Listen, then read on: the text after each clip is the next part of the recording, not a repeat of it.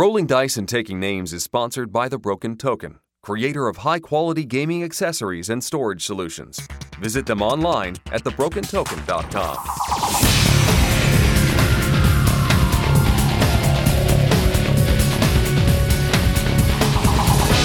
Hey y'all, it's time for Rolling Dice and Taking Names. In this episode, the guys review Century Eastern Wonders and how in the world do you pronounce this? Coimbra! Plus details on their second Gen Con strike tournament. Hey, why don't we ever play that game? Hello, and welcome to another episode of Rolling Dice and Taking Names. This is episode 148 Changes in Latitudes, Changes in Attitudes. My name is Marty. And I'm Tony. Tony, I got to ask you a question. Always, you always do. Are you a parrot head? Uh, no, not really. I'm not. I mean, I've got Jimmy Buffett's greatest hits. I mean, you've got to have that. But no, I'm not a parrot head. However, I can do fins to the right, fins to the left. You're the only bait in town. I do know that one. And cheeseburger. It's in paradise. What did you say? Fins to the left. Fins to the right, and you're the only baby. Is that the line? No, I don't know. I thought it was the only girl in town. It probably is, but I make it bait. Oh, oh okay.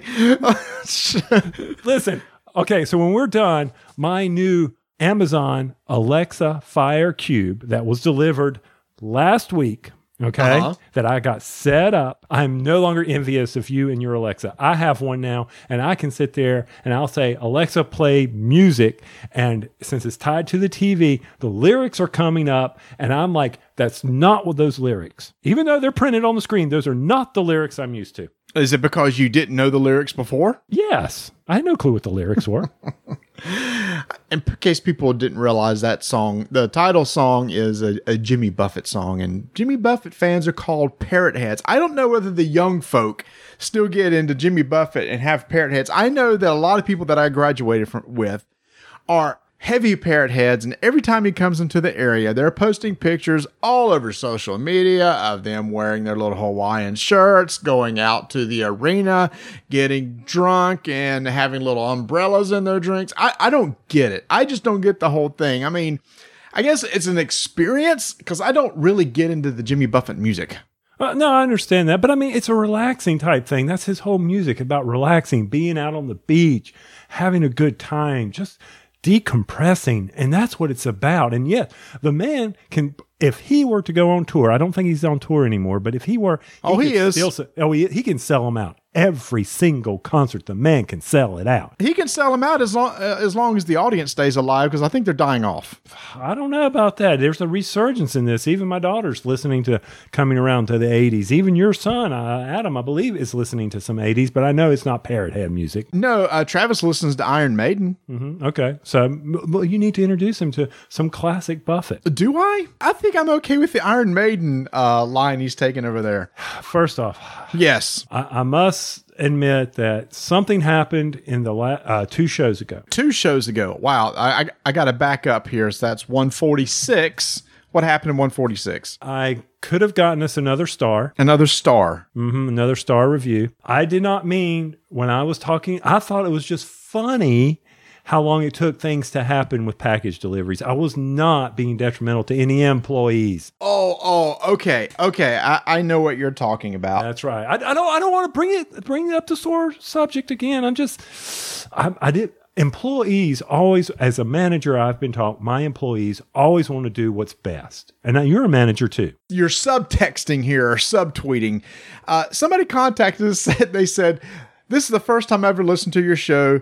You did a whole ten minute bit on how slow FedEx delivery is. As I sit here and work as a FedEx employee, I'll never be listening again. It's like. Oh yeah, that No- was no not hard feelings. No that hard was feelings at all. yeah, no hard feelings at all. That was not our okay. That was not Tony's intent because I had nothing to do with that bit. That was all Tony. Wait a all minute. Tony. Hold on. Is that a bus I see coming? Because I just oh, got hit. oh yeah, it. that's a big old greyhound heading your way because I'm Mister Innocent over here. employees wherever you work they are wanting to do a good job for you and sometimes and as i'm learning process gets in the way of people and unfortunately that makes them not to be as successful as you need them to be. yeah, I would stop. Hey, I'm having to read a new book here at my company about extreme ownership, and they're teaching me all, all about duck and cover and things like. Okay, never mind. I, I know I hate it when companies say, "Hey, you need to read this new book." Hey, there was a new book last year. What about that book? Oh no, we're doing something totally different now. Well, yes, but I actually read last year's book too. So we get to we we have our book club at work, and this one's actually very very good. Extreme ownership. I highly recommend it to anybody who has, you know, that's in leadership to to take a good look at this one. Hey, he has a lot of podcast followers. boring. No, it's not. It is boring. Okay, fine. Kind of like this show. So let's get to what we're all about games. okay. Let's, let's do it. Let's talk about something that's happening out there. Obviously, board games are in the, the thing now because Origins attendance is up, according to my show notes here that somebody typed. So, yes, Origins attendance was up. They had just released that attendance has grown. Unique attendees have grown by 9.7% this year, going up to 18,648 attendees, up from 17,000 last year. And being there, it did seem that there was a little bit more congestion, but it still is not bad. It is still not Gen Con. In fact, as a lot of people walked around, they said they're still amazed that with all the people that are in here, it still doesn't feel packed like Gen Con does. And I still think one of the reasons why is I think their aisles are wider. I could be totally wrong. I should have pulled out a tape measure and measured their aisles, and when we go to Gen Con this year, see how wide those are. Could it be that there's just not as many vendors there as well? Well, no. I mean, you mean overall? Oh, no. There's not nearly as many vendors as Gen Con. I'm just saying the way the floor is laid out, you're not constantly bumping up against people. And then outside of the the main hall, there just seem to be a lot more people sitting around playing in the open gaming areas and the demo tables and stuff. So good for Origins. I mean, I love Origins. I remember when Origins one uh, one of the first years we went, they had less than ten thousand people, and uh, so they've really grown over that amount of time. I still just wish that more publishers would use Origins as a way to launch their product, much like Plan B did. Plan B kind of stole the show with two games that we're going to be talking about tonight: Century, Eastern Wonders, and Coimbra. I had to go look up how to pronounce that. They kind of stole the show because they were not competing against anybody else. So I'm surprised other publishers haven't taken a title or two and tried to grab some of the spotlight and release at the same time to 18,000 unique attendees. Yeah, but why not just wait another month or two and go to Gen Con? Then you're competing against hundreds of games and you could get lost in that shuffle. Why do that when you can have the spotlight to yourself? Thank you. That's what I thought. No, I, I don't disagree. Well, I could disagree with you to. Well, you shouldn't because I am right. Okay, fine. So they go and they release it at Origins. Now you're moving up all their production timetables. What are they going to show at Gen Con? I didn't say every single title. Plan B probably has other titles coming out at Gen Con. I'm just saying if you just tease the waters and go, here, here's a game or two. So, so you bring a game to market early. Okay, what do you mean early? They could plan this a year or two in advance. I'm not saying early. They could plan, by the way, let's go ahead and set up to release this game at Origins. That's not early. That would be on time. Okay, follow the logic here. All right. Uh, so if they plan it to come out at Origins and then they release another game at Gen Con, fine. Then the game that there was the hotness at Origins gets lost in the shuffle at Gen Con. But instead, let's let's say, well, we're releasing at Gen Con and and we've got a select few games that we're going to push at at Origins to build up the hype towards Gen Con. That's what you need to do. Well, that's what I'm saying. No, you're saying release it at Origins. That's all of it. No, no, I just said release a few games at Origins instead of Oh, doing so- it all so at Gen Con. So you're willing to piss off your fans by having a limited selection at Origins. No! Do you not see we're in agreement here? We're both saying take a few select games, release them at Origins. You can still save your big ones for Gen Con, but at least grab some of that Origin spotlight. And those small games, which may have been uh, not noticed at Gen Con, you can get a lot of recognition at Origins. Okay, fine. I mean, if you want to do that and degrade your base, that's What fine. do you mean degrade my base? How am I degrading the base? Because once again, you're telling those fans of yours that here are some copies of a game. The main release is at Origins, but we're going to bring a, f- a hundred of them. No, I'm not saying I'm not saying that at all. I'm Don't saying bang on the table. You mess up the recording. like for example, uh, uh, okay, Century Editor Marty here. Well, Tony was right. Not about the Gen Con Origins thing, but about the fact that me pounding on the desk would mess up my mic. It did! It actually disconnected the cable from my microphone. So for the next several minutes, I was talking and could not be heard. So what we're going to do is fast forward to later in the conversation. Okay, fine. If you want to have your business this way, you Oh my right gosh, ahead. you mean profitable? if you want to call it that, I'm just, you know, thinking you might as well bring the whole product to Gen Con. I don't know why I'm so worked up over this. I think it's because you're saying exactly what I'm saying, but somehow you're arguing with me about it. Hey, it only took me 26 years to get good at that. Editor Marty here, and once again, the cable became disconnected from the microphone again. We're going to fast forward to later in the conversation when we start talking about our meetup that's going to be happening at Gen Con this year.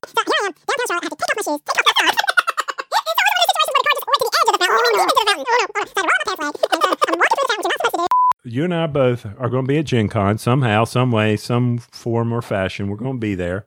I don't know if you realize this, but getting a place in the Gen Con area is kind of tough around Gen Con. And even for places that may be small venues, they're like, well, of course we're full up, you idiots.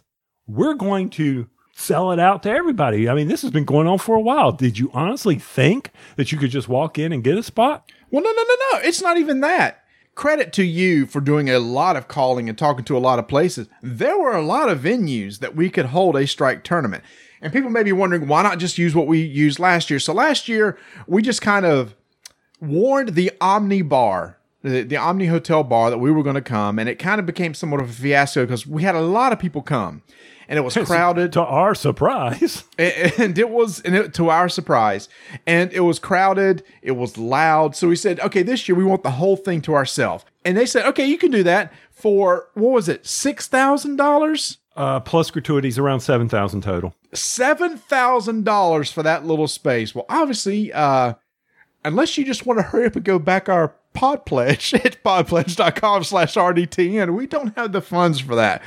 But tony you called around to a lot of places and most every place was at least $2500 at least right? Yeah, at least that. And I mean, it's, yes, it is about the money because there's no reason to spend that kind of money out there to show that, you know, gladiators in the arena are still champs. It's just not worth m- me to waste that kind of money to prove once again just how powerful that game is.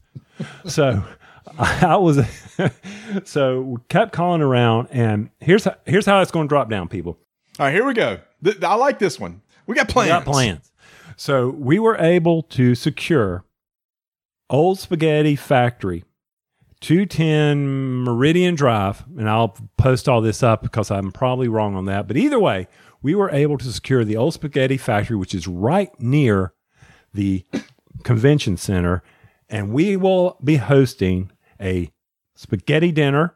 Actually, there's multiple entrees for 80 RDTN listeners. That's it. It's limited. That's all they can seat. Sorry, we wish we could do more, but we really can't. But here's the thing we're going to need you to put a little skin in the game. So, what we're going to do is we're going to sell tickets to this.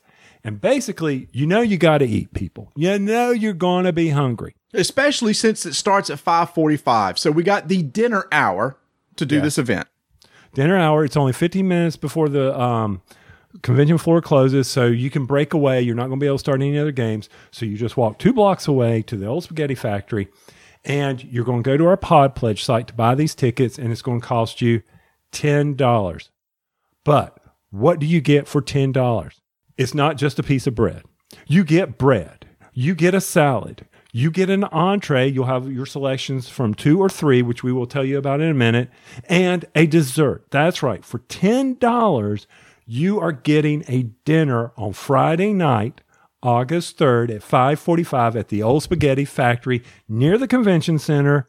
Sound like a deal for you? I think it does because you know you got to eat. You know you got to keep the carbs up because there's going to be a lot of gaming.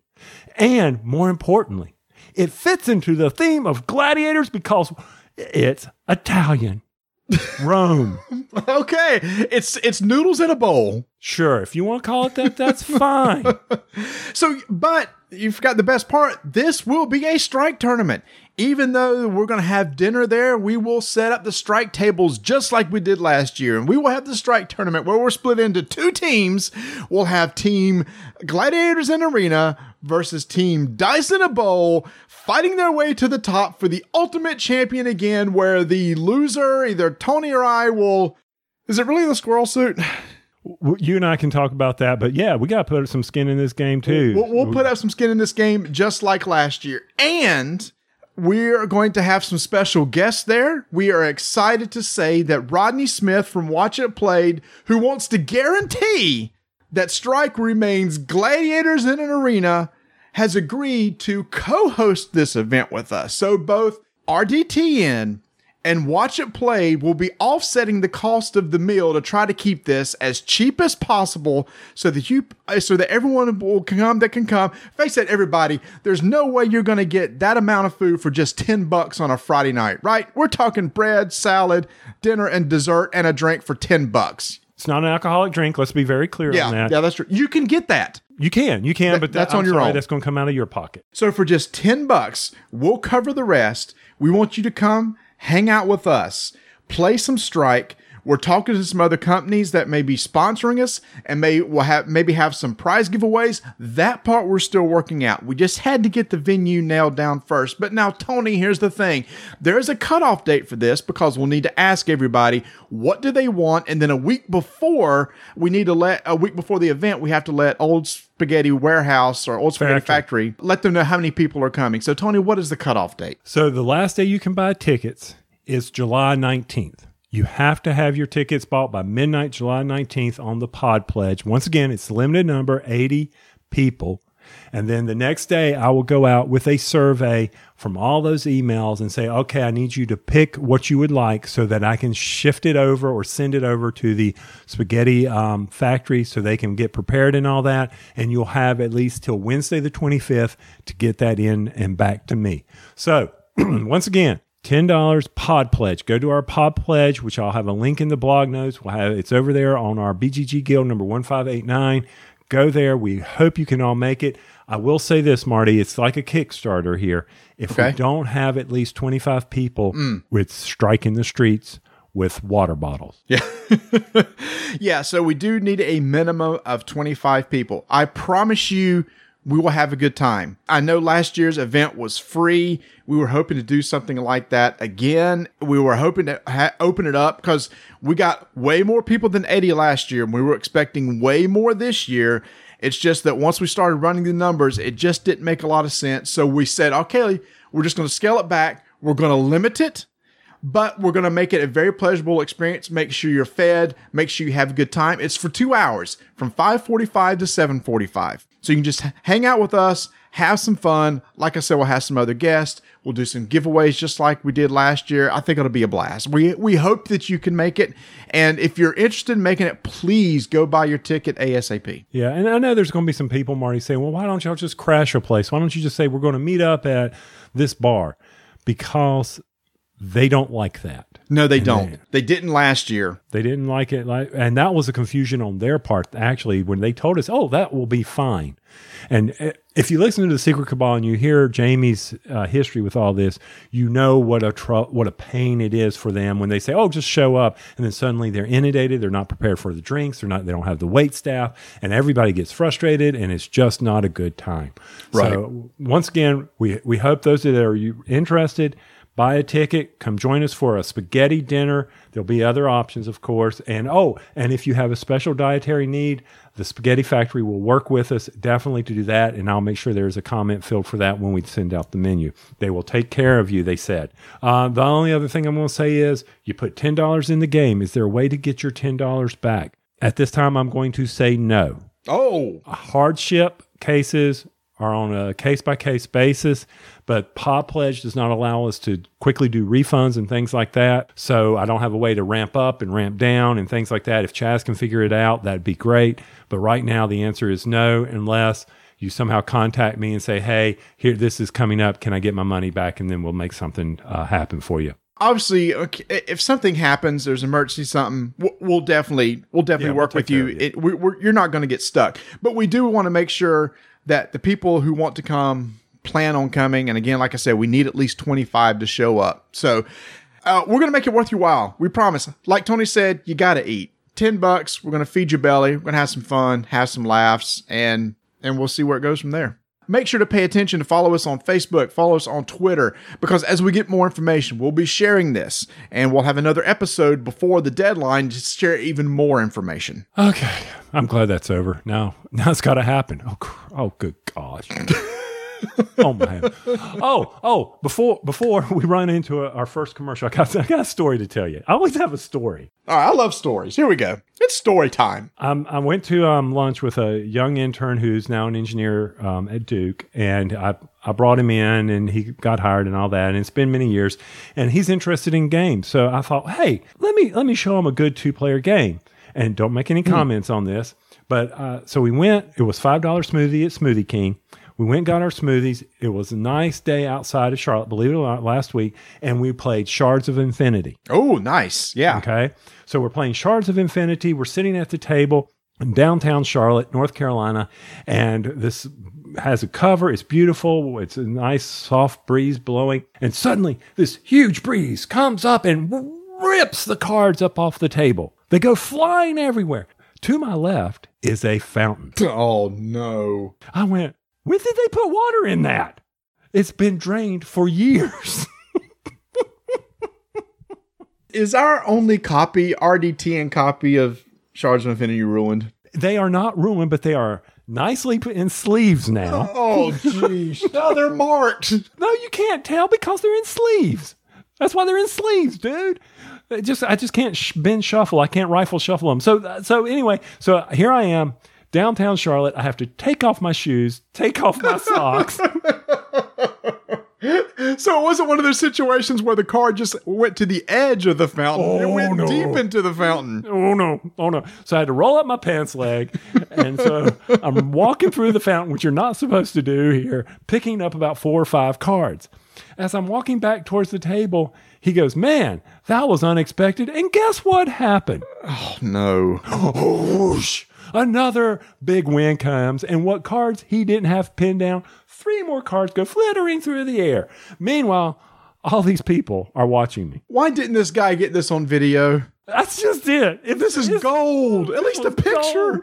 gold. So I have to climb back in the fountain, chase this little card down through the fountain, pick it up, bring it over, and I'm sitting there patting them dry, patting them dry. I, you know, I, he goes, "Well," I go, "Well, we're putting this away, and I'll teach you this game later." Wow. Yeah. So anyway, that was my experience with Shards of Infinity.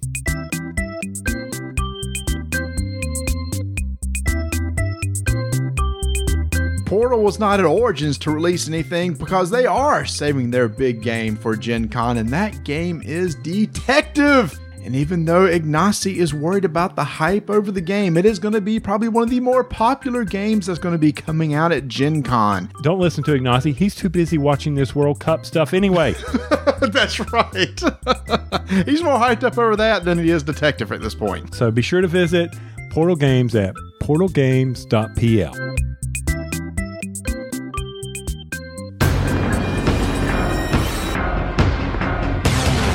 Five minute initiative begins in three, two, one. One of our highlight games last year was from designer Emerson Matsuuchi and Plan B Games with a game called Century Spice Road. In this game, you're trading goods for the whole purpose of collecting a certain combination of goods that can be used to generate victory points.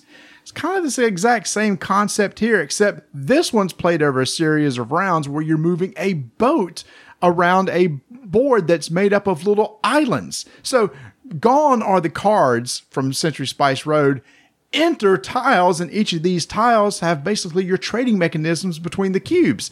And on your turn, you're going to take your boat, you're going to move to an island, and if you want to, you can drop a market there that will allow you to take advantage of that market and be able to make those trades.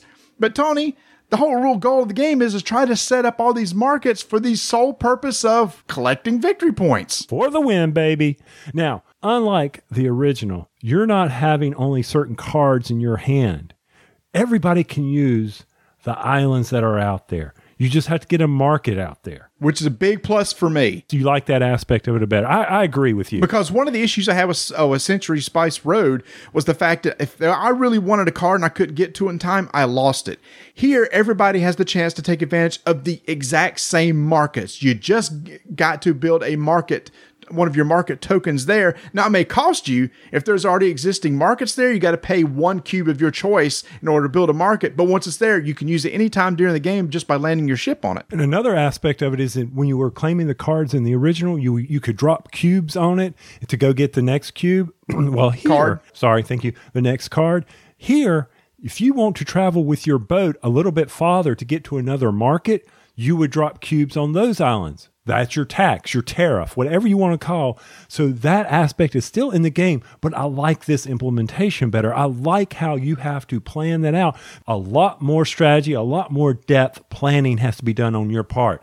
So for me, I mean, this game as a whole is one big step up from the original. Now, I still love the original. The original is a great gateway game for me in mm-hmm. pushing cubes. But for me, this is the gamer's game right here, people. Stop listening. Go buy it. There's also other things you can do on your turn too. For example, one of the actions you could take is actually to claim victory points. Around the board, there are four ports on the edge of the board. You got to move your ship there. If you have the right color combination of cubes to turn in at that port, you claim that victory point token and turn in those cubes. Every you can move on every turn, but once you do that, you have an option of either building a market uh, and then taking the action of that market you can land on a port to grab victory points, or if you just need some quick cubes, you get to take two of the yellow cubes, which are the lowest value cubes. And just like in the original game, there's different values of cubes. Black is the most valuable, then green, then red, then yellow. So there's multiple things that you can do on your turn. But again, the whole goal is to is actually on Tony is generate an engine. It's an engine building game. Make sure to have the right markets that you can use in order to move around the board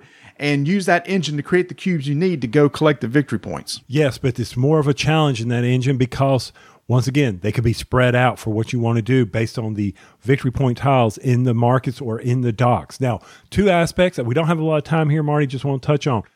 That effect of being a sudden winning token coming up when you're sitting at a dock, that doesn't happen because a dock goes gets closed. And when you then have to move to another dock if you want to claim some other victory points or someone can't just pounce on it. That was huge to me. I like that aspect of the game. That was very important. Yeah, but it's one of those things where you felt like if you claimed a, a token sitting at a port, right, you draw another new one. What happens if the one you draw happens to be one you can immediately claim? Emerson fixed that. It's like, well, mm-hmm. once you claim one, that port's closed. Your butt's got to leave and go to another port. And then there's the whole aspect of placing your markets, which you've already mentioned. When you're doing that, when you clear a certain tile, a vertical column, you get a special bonus. Also, there are victory points for placing markets. So you've got to factor that in. Like I said, I really enjoy this game. It's a definite gamers gamers, and it is a step up. It's a win for me. Yeah, same same here. Like you said, there's multiple ways to get victory points this game. Just not those victory point tokens, because you can also claim bonus tiles, which gives you victory points and extra abilities.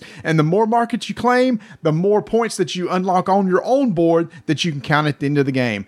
Big thumbs up, and I can't wait to see where the third version of this game goes. Five minute initiative is complete.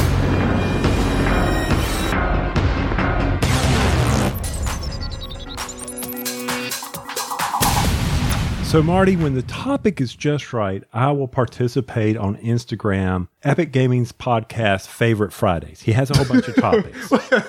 when the topic is just right, it's like Just right. I, it's like no, I am sorry, Roy from Epic Game Nights. I will not participate because it is just not right. Well, he recently did one as your favorite IP based game. And I'm like, I got nothing here. Besides, it would be a repeat. You, what do you mean you got nothing? Because I know what your favorite IP based game would be. Exactly. But but I just did that one. I don't want Oh. to be a broken record. I mean, he says, "What game have you collected a whole bunch of?" And I turn around my big old case with my broken token insert from my um the arts case. What is that? Was that was that what is that? What is that called? The art case? the the hobby case, the painter's case, Yeah. yeah, the art supply case that you get from Hobby Lobby, and then you can put this insert in from Broken Token, which you can go check out at thebrokentoken.com. There are commercials later. Let's not get Oh, started. sorry. So Okay, anyway, bad. So you turn it. I turned the case around and said, "Lord of the Rings LCG is my favorite collector's game With a really grumpy look on your face. Why don't you smile when you do these? because people would be disappointed." would they?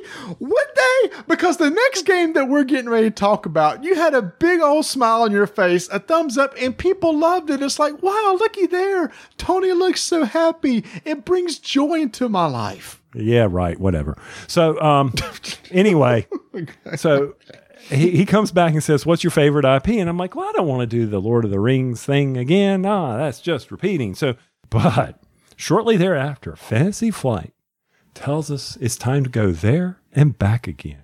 Their collector's edition of the Lord of the Rings, getting ready for that online version of this game that you and I, unfortunately, may not participate in because of something Age of Sigmar thing, champions you got going down here. Hey, hey, there's no reason why you can't do two. Yeah, there is. It's called money. Well, I mean, the uh, the online version of the Lord of the Rings is, is free to play. Yes, it is. But this collector's edition that you and I were reading about, first off, don't send me a link and say, you need to go check this out. And so I'm pulling this up on my phone because it's, it's blocked at work. And I'm looking through it and I can't, it, my phone's not giving me the price. So I'm getting all salavaed up, you So- know, uh, drooling. Let me set this up. Let me tell you what's in this. In this, what Tony was drooling about. So early access to the living, the online living card game, which is which is fine. It'll be free anyway. You get a two-player limited edition starter, four art prints depicting four of the heroes, a special replica of the One Ring, an MP3 soundtrack, a custom collector's edition playmat, which is a gorgeous uh, playmat of a map, and all in-game founders packs automatically unlocked, which is in the uh, the electronic game, and various in-game cosmetics awards, which is again the, the digital version. Now, what was so funny is that night, uh, Tony, you and I got together to do some gaming, and you're like, "Why'd you send me that? I'm in. I am all in. I'm I am in. all in." My and then I went- precious. and I was surprised. I went, "Really? I I had no idea." And I said, "You're willing to spend a hundred dollars on that?" No, I'm not. and Tony's face like dropped went, Well, nope, I will not be buying that. I'm sorry. A hundred dollars. I guess the biggest problem about that is, yeah, you get this stuff, but I'm spending a hundred dollars on a map, some fake Lord of the Rings thing that I I got on a bookmark somewhere in this house, and I'm like, what good is this? This is for electronic cards. well, no, no, no, no, no, no. Well, I mean, you do get a lot of electronic stuff, but you're getting a limited collector's edition of basically two two starter decks. So you are getting physical product, and they're like uh, new art pieces of uh, cards. Thing is that we probably already have a lot of those cards in our set. It's just a different art of it. Yeah, because I've already declared on Favorite Fridays that uh, that's the thing I collect. I don't play it, but I collect it. It's so, so freaking good. I need. I just. Oh, Yeah, it's it, it's a shame that uh, it was priced like that because I was kind of into it too, and I thought I honestly thought this was going to be like sixty bucks because I was sitting there thinking the regular uh, Lord of the Rings starter set is uh, was it 40 39.95 yeah. and I thought for twenty more dollars I'll get a play mat and a little you know little ring. Nope, a hundred dollars. A hundred dollars. I just, I, yeah, I'm not complaining. Yeah, I am complaining about the price, but it's just something I cannot justify for something. I know you're getting the two star. I, it's electronic. Fine, I get that. How long will it last? For a hundred dollars, Well, again, that's to me that's just add-ons. The hundred dollars you're paying is for cards and a ring and mat and art and a soundtrack. I think the digital stuff's just thrown in. okay, fine. Soundtrack. Guess what? YouTube type uh, Lord of the Rings soundtrack on YouTube. Guess what? You'll get all the tracks from um, Return of the King, The Two Towers, you know, The Hobbit. You can play it. You got four hours of soundtrack music if you want it. I bet if I yelled Alexa right now, she could tee up me some Lord of the Rings. She would because she has that on there. I was going to say you could just ask Alexa and, and she would play it for you. The whole point of this is don't send me a link, tease me with all this goodness, and then drop a price on me later. You know how cheap I am. Okay, I, I know how cheap you are. So let, let me tell you this. I don't know if you I saw this. I don't know if I sent you a link to this. So Uh, you better not if it's going to cost me money. Well, see, here's the thing. I don't know what it cost. I just I just read about it. When you and I uh, first got into the Lord of the Rings CCG, one of the big draws we had to that game that we kept going back to as we played more CCGs is that the multiplayer rules for that game, Tony, I thought was close to flawless. Yes. Uh, uh, the reason being is because you have a lot of issues with multiplayer. If it's a two player game and they throw in multiplayer rules, it never seems to work because it tends to be like a free for all. But the way they had the rules done for the Lord of the Rings CCG is you basically always had one person playing as the freeze people, and everybody else was playing as the uh, the bad people, the evil people attacking against you. And when it was the next person's turn, then they took over as playing as the as the good person. So it all worked out. You, everybody was attacking the same people every turn. But when I told people that, people constantly told me back then, well, you need to check out Vampire, uh, The Eternal Struggle, which was a CCG uh, back in the 90s. They said that actually has the best multiplayer rules. Well, Tony, you and I never got a chance to because by the time uh, we were kind of getting into the uh, CCGs, that game was kind of fading away and was gone. And I thought, oh, well, never get to try it. Well, it was just announced that they're actually going to try to reprint that game. Now, they haven't released any details. I'm really hoping and praying that it's not a CCG, but if it's a LCG type game, it would give us a chance to maybe try out this multiplayer rules everybody just raved about, even more so than the Lord of the Rings CCG. Yeah, even if it is a, a CCG, TCG, hey, let's buy a couple starters and see how it goes. We don't have to invest that much, but just compare it. Just see how it goes. See if we like the engine. See if we like how they do the resources, all that, and then give it a try for the multiplayer. Well, yeah, that that's cool because then we can finally compare the two rule sets. Because uh, Tony, to be honest with you, since then I don't think we've ever come across a CCG or card game that they tried to implement two player or multiplayer rules in that really worked better than what we found with Lord of the Rings. Hey, for me, I think the biggest thing is we can buy a couple of starters, try this out, and if anything, you know, just see. We don't have to invest a lot in this. We just need to give it a shot. See if it's what they say it is. So, so over the past two episodes, I've now, I've now got you committed to try Age of suck. Sigmar Champions, uh, maybe the electronic version of Lord of the Rings, and maybe Vampire: The Eternal Struggle. You're going to kill me. Uh, it's okay. I'm used to this crap. I've been doing this for six years now. Six? Try like 18. Okay, yeah, that too. Okay, fine. Just I'm in for it all. Just go ahead, do it. I'm not going to ever get my new mower. Buying too many games.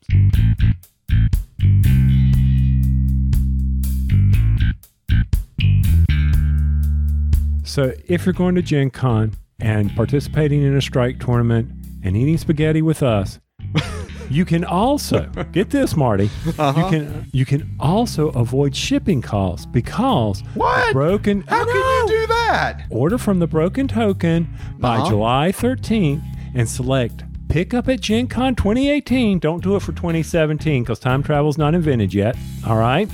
Under the shipping options. So, once again, by July 13th, pick up at Gen Con 2018 and it will be free to pick up. So, you save yourself that shipping charge, makes that Gen Con purchase even better. Oh, you got nothing to say about that? Well, I got more to say then. I just you were on a roll, man. I was just letting you go. over at I know this isn't the miniature market spot, this is the broken token, but if you go over to miniature market and pick up your Gloomhaven copy because they have some in stock, you can now go ahead and purchase your Gloomhaven organizer that it weighs 500 pounds that takes a lot to ship and therefore you can pick it up at Gen Con and then you'll be overweight for your luggage to fly home. I was But to either- say, yeah. but for either way, free pickup at Gen Con 2018. Get it in by July 13th. That's thebrokentoken.com. As we mentioned earlier, one of the hot games that was released to Origins because it was smart for Plan B to release a hot game at Origins instead of waiting until Gen. Okay, I, won't start that again. Was Coimbra. Co- hold on, Tony. I actually had this pulled up on how to pronounce page. Let me put it in my ear again. Coimbra. I'm, I'm totally butchering that, but at least I'm not going to say Coimbra like we were saying that night when we were playing. Okay, this is a city in Portugal, Tony. You remember? Okay. You remember Lisboa? Yeah. Lisboa was a Portugal. there's a there's just this thing about having uh, a Euro themed games around cities in, in Portugal. This game is designed by Flaminia Brasini and Virginio Gigli. Gigli. This is published by Eggert Spiel, then also obviously brought over here by Plan B Games. Coimbra. Coimbra. Coimbra. I just like to say that now. I know. Coim- Stop. Coimbra. Stop. Enough. Okay. So you sound like Stephen Buonocore on his podcast when he's trying to do it. And I can't make fun of you, but Ignacy falls out every time Buonocore tries to say a foreign name because he can't do it. It's just hilarious. And we can't either. And we really No. need to practice. After all these years, we just can't do it, can Well, we? again, that's why I said I got I pulled up the page how to pronounce Coimbra. And that's that. Uh, that's the best I could do. Tony, this was a, a really interesting uh, Euro game to me. I'd heard a lot about this because it came out at uh, Essen last year. There were people talking about it. Uh, then back then, there's there's the mechanics in it. There's card drafting, dice rolling, uh, set collection. So, so there's dice in it. And Tony, when there's whenever there's dice in a Euro game, I get a little bit concerned. It's like how are dice going to work in a Euro game? But as we've talked before, Tony, Lorenzo El Magnifico uses dice brilliantly. So I said, let's give this a shot. But Tony, what was so funny about this is I read the rules to this game. The rules I thought were pretty straightforward, but when I was done, I didn't understand what to do with those rules. It's like, I understand what to do on my turn, but I don't know why I want to do any of those things. the rules did not make the strategy evident to you. Correct. That's it. That's it. When I when I usually when I finish reading the rules, I realize okay, if I do this, this, and this, I'm going to get victory points. I didn't pick that up when I finished the rules with this. I could explain how to play the game. I just didn't know how to play the game. You know, that's understandable. I mean, think about Lorenzo, the same thing. I mean, when you told me that this game had dice like Lorenzo, you had me there. You could put a period on it, you could put an exclamation point on it. This game is like somewhat Lorenzo El Magnifico. And of course, that was my game of the year in 2017. Okay, let's see how she stacks up here. But you talked about the rules. And one of the things, mm-hmm. you know, I hate belaboring rules. Lord knows, let's just play a turn. But in this game, there's four rounds. That's it. So, you know, you can't really do that preemptive rule on the first turn. You got to get going in this. But I love how these boards are laid out so that even simple minds like myself can understand it. We know that the first thing you got to do in the rules is you got to roll the dice. Plain and simple, right? Yeah, and there are th- there are 13 dice, and there are there's one white dice which is a wild card, and then there are three dice of four different colors, and each of those colors represents an influence track on the board. And by the way, these are d6s. Step A. This is easy as your alphabet. Okay, so we're rolling dice. So first player, he's rolling some dice. B, you are going and drafting dice and taking a da- dra- dice that you draft and you are placing it on the one of the four cities on the board. So roll dice, draft dice, mm-hmm. place in the city. Simple enough. So that's A, B, C. Do the actions of the cities, and there are collect tiles or draft cards from the various city quarters that are there. Each city has four character cards in it, right? And that's what Right. you're going to be drafting from. Yep. D. After you've draft, you got your cards, you bring the dice back to your tableau. D. Reset player order based on the number of crowns the people have collected. Simple enough. Ah, so you can change player order in this game. Okay. Right. So D, you're done there. E. A, B, C, D, E. Yeah, I'm right. Okay, just checking. Now, use the dice you drafted to activate the resources in the towers based on where you are in the track. And the resources are coins, guard shield symbols, Guards, yeah. guards, move your guy on the monastery. And what's the fourth one? Victory points. Victory points. There you go. And activate the cards that you collected in C. But remember that some of the cards have instantaneous actions that you would have gotten when you drafted them. Yep. Some cards go into slot E that you will activate when you go to the E phase. And some cards have in game scoring that goes when you get to the end game. Okay. F, go on a voyage. There are six cards that allow you to go on a voyage. You place your token, you pay their cost, and that's a way to gather more victory points at the end of the game. Mm-hmm. A, B, C, D, E, F. There is no G. Rinse and repeat. That's all there is to that. That's it. You're done. That's the game. Three more times. And see, that's that's what got me, Tony, is those steps are really flipping straightforward, right? It's just like but I don't know what to do with those. And I think that's one of those things. This is one of those Euro games that I don't think you can sit there and read and go, okay, I know exactly how to play this hmm. game to the best of its efficiency. Let's go. I think it took like took us like two turns to realize, oh, Yeah. this is kind of what you want to do. This is kind of one of the reasons why I want to draft these types of dice with these values. And that's what really that's when the light bulb kind of went off for all of us and go, ah, okay. So then the next game we we can hit the ground running at that point. Yeah, but let's break it down. So A is pretty simple. Everybody knows how to roll dice. Yes. I keep waiting for you to say take names. I keep waiting for you wanting to end the show. I keep wanting to, but I keep biting my tongue. So let's talk about B a little bit, the drafting Yeah. phase of it. When you're rolling those dice and drafting them, it's amazing just the complexity. People are like, oh, you just pick them. Nope. No. No, No. thi- this is the AP inducing part of the, the round, right, Yes. Tony? A through F of all of them, B is where you're going to spend most of the time in the game, I think. I agree. Completely agree.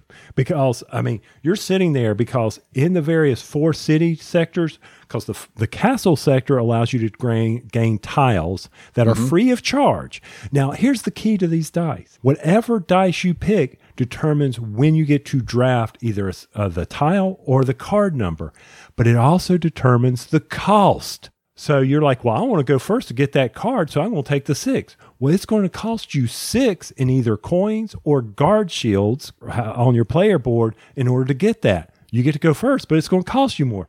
And there's where all that strategy comes in. Did I enjoy this? This was love at first roll. Boy, and, and if you saw a picture that I posted on Twitter last week, we lost Grumpy Tony and got a happy Tony because he was in even with the AP, even with the slump. Because uh, what you do is uh, when it's a person's turn to draft, you don't draft all your dice. No. you take one die and you immediately place it. Then the next person goes. And like like Tony said, as you place the dice in the cities, you go ahead and sort them uh, by value. The castle is sorted by lowest to highest. The lowest gets the first pick of those tiles. And those tiles, Tony, I think they just kind of gave you they gave you extra money. They gave you some victory points. It was like instantaneous, but it was free. But now the other three cities where you're drafting these character cards, which are really the crux of the game, mm-hmm. the highest value went first and then resolved from there. So if I placed a one pip die in one of the cities, more than last, I'm going to get last pick of whatever's left. I mean, you're sitting there, you're thinking, oh my gosh, I know it when by the time I get to the bottom city district that if I, I'm going to take the ones just so I can afford those cards, it may be gone. And like you said, those cards determine what you're going to do because on those cards you have actions that can either help you gain money or gain shields or activate special powers that can happen later to help your engine. There's just so many options there. Uh, We can't go through all of them, but that is your engine. It's driving your engine that you have to build to accelerate your victory points. mm Oh, and these cute little ramparts that you put your dice in. At first, I thought this was gimmicky. This isn't gimmicky. This keeps you from flipping the dice over. Yep, it keeps you and lets you know what dice is whose because each of those ramparts are, are color coded.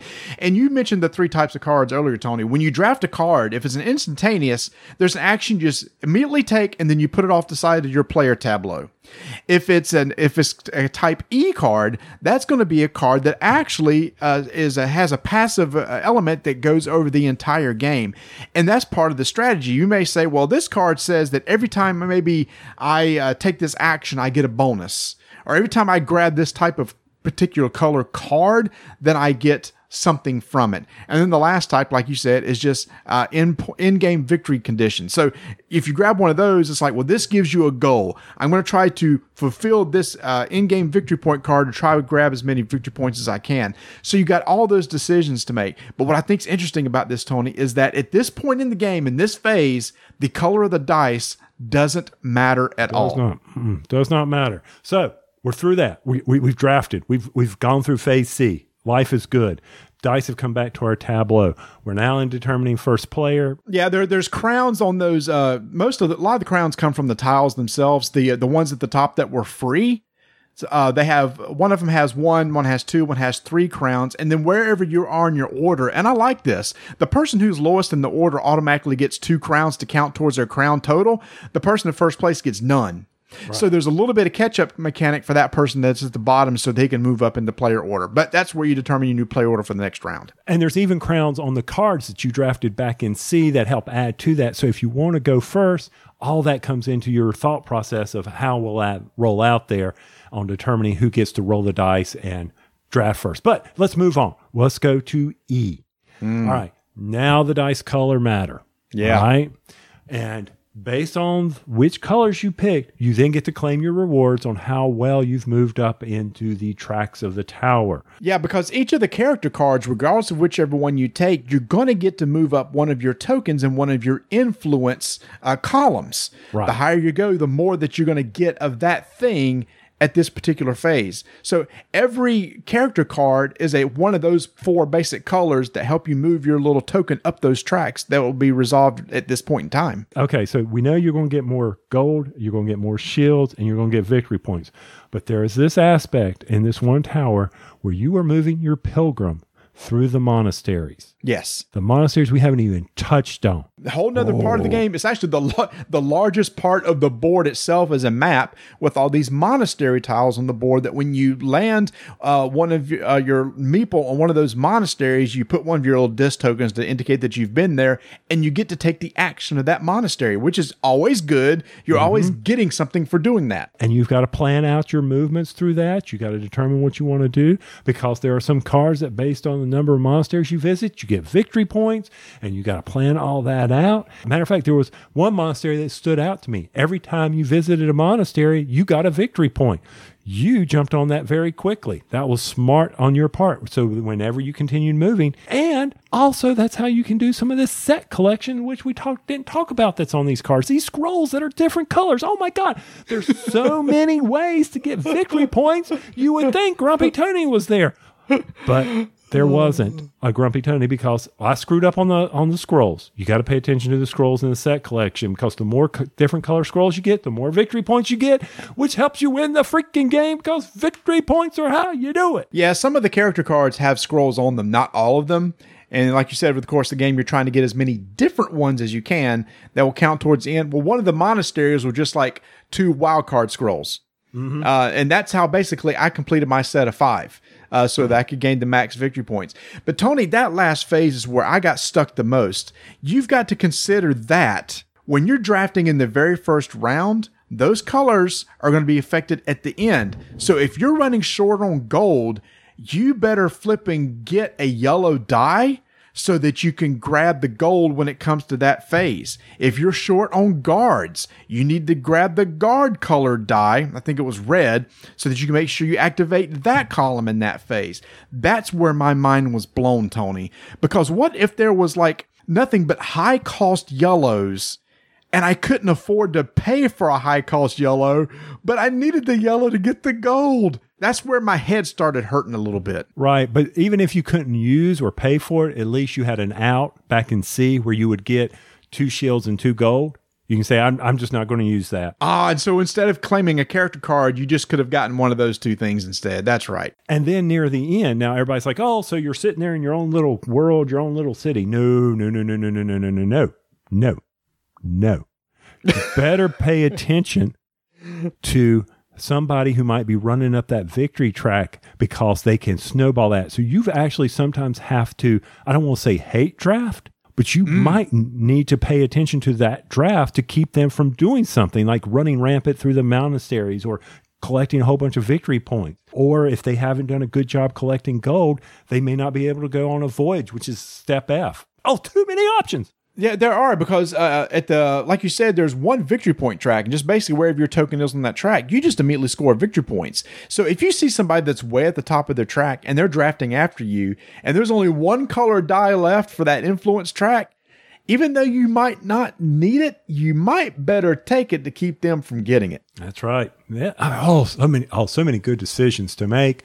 And then finally, we can move on to F, where we talked about these voyages. At the bottom of the board, there are six cards laid out. And depending on where they are, they are either going to cost you gold or shields. Talked about that. And one of the special tiles reduces that cost by two. So that's kind of why you may want to take one of those tiles. But those also impact victory points. Like one that I had combine the influence and the victory point total, and you get victory points for that. Divide by two. Divide by two. Well, Yep. And here's the thing uh, there's six cards out there.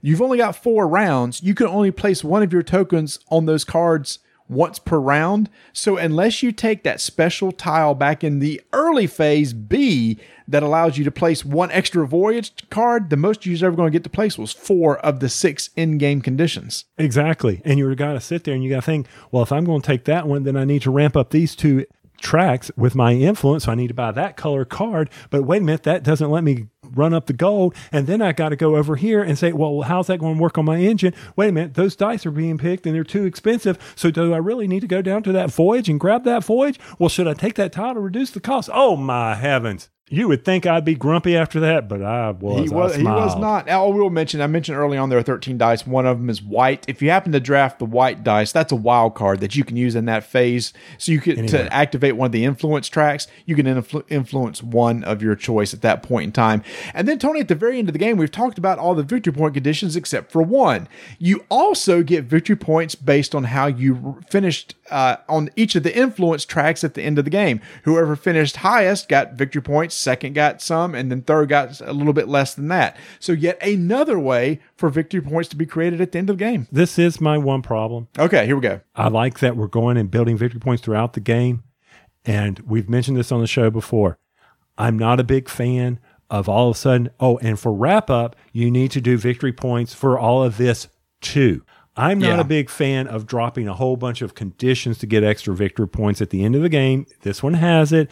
Your number of resources divided by two, plus a few, uh, oh, the scrolls we just mentioned. Okay, I'm fine with that one. But I think there was even another one that I, I forget to mention. What was the Voyagers? Uh, the ranks of the influence tracks. There you go. So, okay, fine. Maybe I shouldn't be so grumpy about that. Well, no, no. I'm just, you're right. There are a lot of things. Oh, and by the way, those uh, character cards, which were in game victory point conditions, Ah. yet another thing to consider. So, actually, by the end of fourth round, you have no clue who's going to win this thing because I Nope. thought I was doing well and I ended up fourth, but I wasn't that far behind, which kept the smile on my face. Now, if I had gotten killed, that would have been a different story. Yeah. Different story. When people were going crazy about Coimbra back at uh, Essen, I saw it and it's like, oh, it's kind of cool, but it's one of those things you got to experience to really appreciate it. So for me, Tony, I don't know that I like it more than Lorenzo. I think I would need to get uh, we've we've got some plays in. I'd like to get a few more plays. But you know what? As far as a dice based Euro game, it's up there for me, man. Okay, so for me, my new saying is I have had fun, and this is it. So I enjoyed it. I'm with you though. Lorenzo, especially with the expansion now, it will, will be pulled out, but I will be happy to rotate the two, put them in a rotation. I will enjoy both of these games. And what I really like about Lorenzo and this game is I never feel like there is a single strategy to drive out a win because the dice the dice are there and they can they can mess you up. So i don't think that happens. Also there's a lot of where the cards come out. There's a lot of different variables in there. So i feel good about that. So for me this is a game i will happily have on my shelf and i had fun. This is Coimbra, being published by Plan B Games, came out at Origins, and uh, you should go check it out in your local game stores or online. Both of us highly recommend it, and we see it as fun. So every once in a while, we get contacted by publishers about games that they're coming out with and see if we have any interest. And uh, Tony, uh, a publisher reached out to me today, Indie Card and Boards, uh, who I'm a fan of because they have the Don't Mess with Cthulhu game. okay Uh, they're coming out with the deluxe version of that, which I'm excited about. But they they hit me up with something else, Tony. They said, "Would you be interested in a, a new game we're coming out uh, called Exodus?" And I went, "Oh, well, tell me about it." They said it's a social deduction game. I went, "Wait, stop." My co-host not a big fan of social deduction games, and then he said it's by Martin Wallace. I meant, "Wait." Stop. My co host happens to like Martin Wallace games. So I said, Okay, I, I think maybe Tony, this is one that I think maybe we should try because I we know that you're not a big fan of social deduction games, but you are a fan of Martin Wallace, so maybe here's one that you might actually enjoy. Okay, so social deduction, yes. I hate social deduction games that go on and on and on and on and on with the arguing. I can't stand that. Just eliminate me. So let's play it. Let's see how it stacks up there against all the rest of them. Someday there may be one that I will just jump all over and say, this is the one for me. This is the one I will play. I enjoyed Wereword. Uh, you did. So this is called again. It's Exodus Paris Novo, Nouveau, Paris Nouveau. Ooh, it's a long name, uh, but they're going to be coming out with this in, in September. They'll have a look at it at, at uh, Gen Con. So, Tony, they're going to send us a copy and then we'll check it out and see if maybe this is the uh, social deduction game for you. And strictly, I did this only because it's done by Martin Wallace. Okay. Well, I tell you what, why don't we walk over to their booth and we'll sit down and play with some people and people can have the true experience of Grumpy Tony playing a social deduction game. We'll just see how that lines up for him. You know what I'm saying? I like it. Speaking of Grumpy Tony, he showed back up the other night. Uh oh. Yeah, it was sad. Sad, sad, sad, sad. All right, not because of what we were playing. So I said, All right, you brought me steamrollers. I'm like, yes. Oh boy, you're going to tick off Buonocore. I'm like, ah, steamrollers is on the table. I so I said, Rebecca, Donna, I'm going to teach you a roll and write game. Donna loves her roll and writes. She loves Qwinto Qwixx, all of those. She loves those games. Mm-hmm. All right. Rebecca just loves any type of game. She's a chip off the old block. So anyway, I'm playing steamrollers with them. Now, Rebecca kills us, absolutely wipes the floor. She and I are loving the game, absolutely loving the game.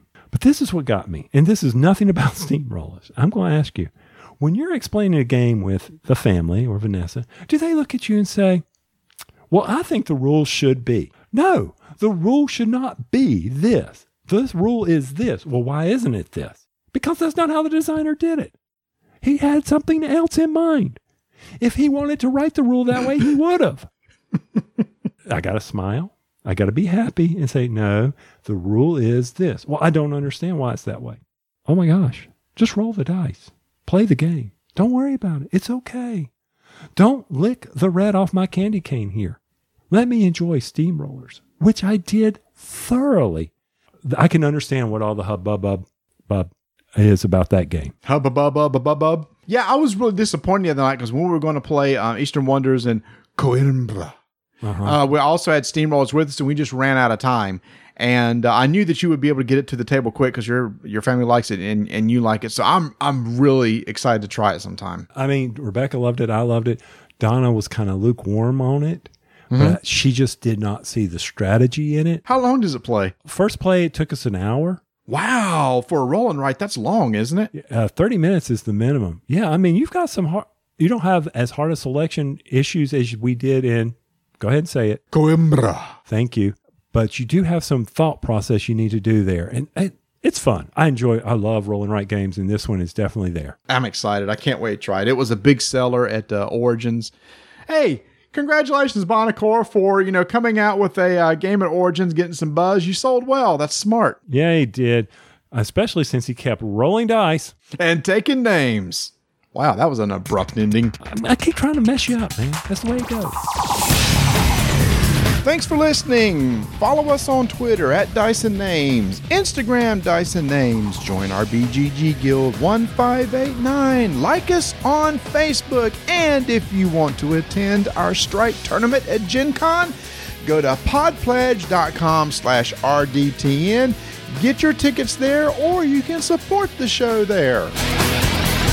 I just wanted to take time and apologize for the technical issues that I had earlier, but Tony just made me so frustrated and I just got upset and was tearing up things. And doesn't he realize that I, I'm right in this, right? I mean, don't you want to release a game at, at, at Origins and get a little bit more exposure than, you- than you might could at Gen Con? I mean, sure, yeah, you're going to release games at Gen Con, but you're competing against everybody at that point. And I mean, come on, you're with me, right? Origins, release one game or, or two, gra- grab the market, and then later on bring So, Marty, at Miniature Market, one of the key things that I love is getting my emails about the daily deals. Okay. Mm-hmm. Yes. One of the other neat things is when a web page is very well designed If you go to each of their categories, I don't know if you knew this. I just learned this. You can see the new releases and it highlights it for you or pre orders that are coming up. Did you know that? I did not know that, Tony. So let me see. If I go over here to. Are you just messing with me? Did you know this? No, I did not. So if I go to abstract games, just mm-hmm. pull them up. Just go up to the menu, the drop down menu. You will see new releases and upcoming. Oh, looky there. Look at that! Ain't that the bomb? Oh, that is cool. And hey, look at that. Century Eastern Wonders is available for pre order, but we got it at Origins. If you'd have gone to Origins, you could have got it early. Uh, stop it. So Okay. anyway, at miniaturemarket.com slash RDTN, once you get past the splash page or even the menu bars there, you can click on that to see all the new releases and the upcoming pre-orders that you may want. Definitely go check it out. I, hey, little hacks like that can make you a happy gamer. It did for me.